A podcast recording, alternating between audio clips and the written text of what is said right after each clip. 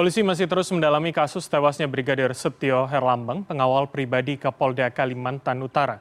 Hasil otopsi tim Dokkes Polda Jawa Tengah diketahui terdapat luka tembak di dada kiri korban yang menembus organ jantung dan juga paru-paru. Lantas benarkah unsur dugaan kelalaian dalam penggunaan senjata api menjadi penyebab atau ada penyebab lainnya? Sudah bergabung bersama kami Komisioner Komisi Kepolisian Nasional atau Kompolnas Yusuf Warsyim. Assalamualaikum, selamat malam Pak Yusuf. Waalaikumsalam. Selamat malam Mas Bram. Baik, Pak Yusuf, jadi sejauh ini apa informasi penyebab yang didapatkan? Apakah sama? Apakah nanti kemudian Kompolnas akan berusaha mencari informasi sendiri atau menggunakan yang ada dari polisi? Baik, sampai saat ini Kompolnas sendiri terus melakukan pemantauan terutama di dalam penyelidikan yang sedang dilakukan oleh Polda Kaltara, yang itu gabungan ada Itwasda, ada Propam, dan ada penyidik sendiri, dan juga ada Pusdokes. Nah, langkah-langkah yang telah dilakukan oleh pihak Polda dalam hal ini khususnya sebenarnya sampai hari ini sangat responsif. Permintaan keluarga untuk dilakukan otopsi di Semarang itu dipenuhi dan langsung dikawal oleh Pak Kapolda. Saya kira ini sangat responsif. Hanya persoalannya sekarang tinggal bagaimana menuntaskan apa sebenarnya peristiwa yang terjadi. Apakah benar ada kelalaian atau ada peristiwa lain? Tentu inilah yang kami dorong. Kompolnas dalam hal ini kan sebagai pengawas eksternal. Tentu kami sendiri tidak memiliki kewenangan untuk melakukan investigasi. Hanya yang perlu dipastikan dari Kompolnas adalah dalam penanganan kasus ini benar-benar sesuai dengan SOP. Kami lihat sementara ini sudah on the track, penyidikan di bawah pengawasan, hanya yang perlu dipastikan profesionalisme, transparansi, dan akuntabilitas. Ketiga hal ini akan benar-benar bisa nguak fakta-fakta dan bukti-bukti yang ada, sehingga kalau ada ketakutan untuk ditutup-tutupi, kami akan pastikan bahwa ini tidak akan terjadi. Itu yang utama untuk Pak dilakukan Yusuf dalam penyelidikan pengungkapan tuntas kasus ini. Dan Kapolri sendiri sudah meminta agar ini diusut tuntas. Puslapor diminta untuk memberikan dukungan. Saya kira ini patut diapresiasi. Sebelum kemudian masuk dalam kecurigaan atau kekhawatiran banyak pihak soal ada yang ditutupi begitu, saya ingin masuk dulu di soal bagaimana kemudian banyak hari ini yang meragukan bahwa seorang anggota Brimob, apalagi yang memegang senpi, ini kan seharusnya sudah beradaptasi, apalagi sudah mendapatkan pembekalan bagaimana cara memegang, merawat begitu. Mengapa kemudian ini menjadi alasannya ketika membersihkan senjata tidak sengaja tertembak sendiri begitu, artinya lalai begitu. Bagaimana Kompolnas melihat itu?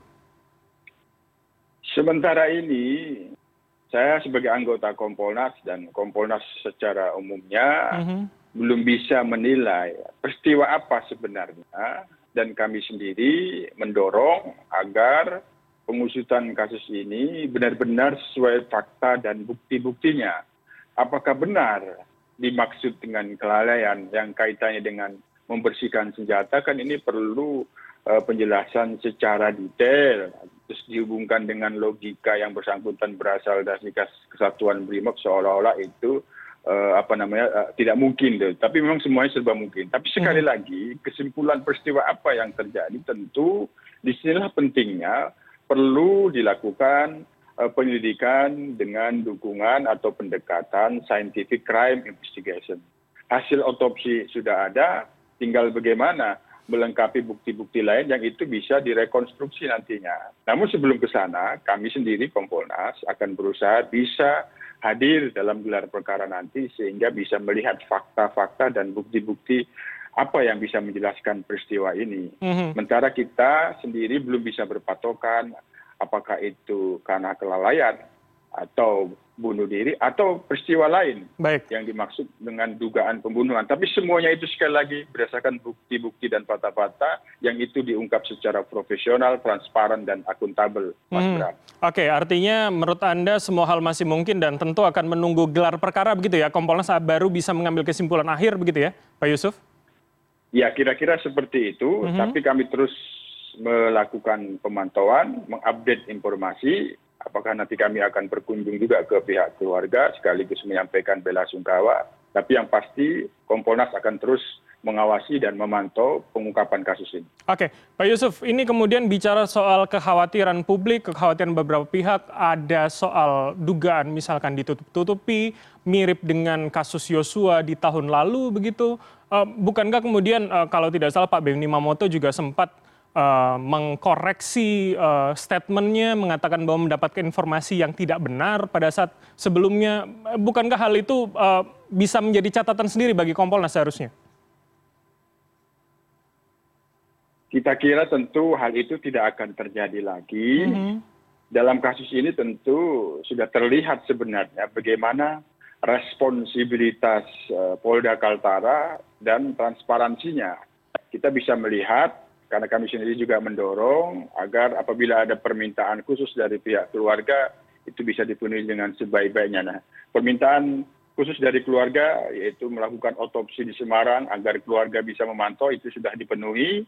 Dan bagaimana jenazah itu dipulangkan, itu kan secara transparan, tidak ada yang ditutup-tutupi. Dan pemakaman almarhum sendiri dilakukan secara kedinasan. Ini sangat berbeda sekali dengan kalau itu mau dikait-kaitkan dengan kasus Duranti 3, ini sangat berbeda, ini sudah terlihat terbuka dan transparan. Hanya yang paling utama adalah memastikan bagaimana pengungkapan bukti-bukti yang dikumpulkan, fakta-fakta yang dikumpulkan itu bisa terang benderang menjelaskan peristiwa apa sebenarnya, apakah benar dugaan sementara yang sempat disampaikan oleh Polda Kaltara itu kelalaian, atau ada peristiwa lain, apakah itu bunuh diri atau peristiwa lain yang bisa kita simpulkan. Ini yang kita tunggu. Baik, Mas Bram. Baik, Pak Yusuf, boleh dibagikan informasinya kapan gelar perkara akan dilakukan dan kapan hasil itu bisa diterima oleh Kompolnas? Sementara masih kami lakukan koordinasi dan komunikasi terlebih dahulu. Secepatnya kami akan sampaikan. Baik, baik. Kami tunggu informasi selengkapnya dan juga kejelasan tentu untuk keadilan korban dan keluarga. Terima kasih atas waktu Anda, Pak Yusuf Warsyim, Komisioner Komisi Kepolisian Nasional telah bergabung bersama kami. Selamat sore, Bapak. Terima kasih, selamat sore. Terima kasih. Salam sehat semuanya. Salam sehat.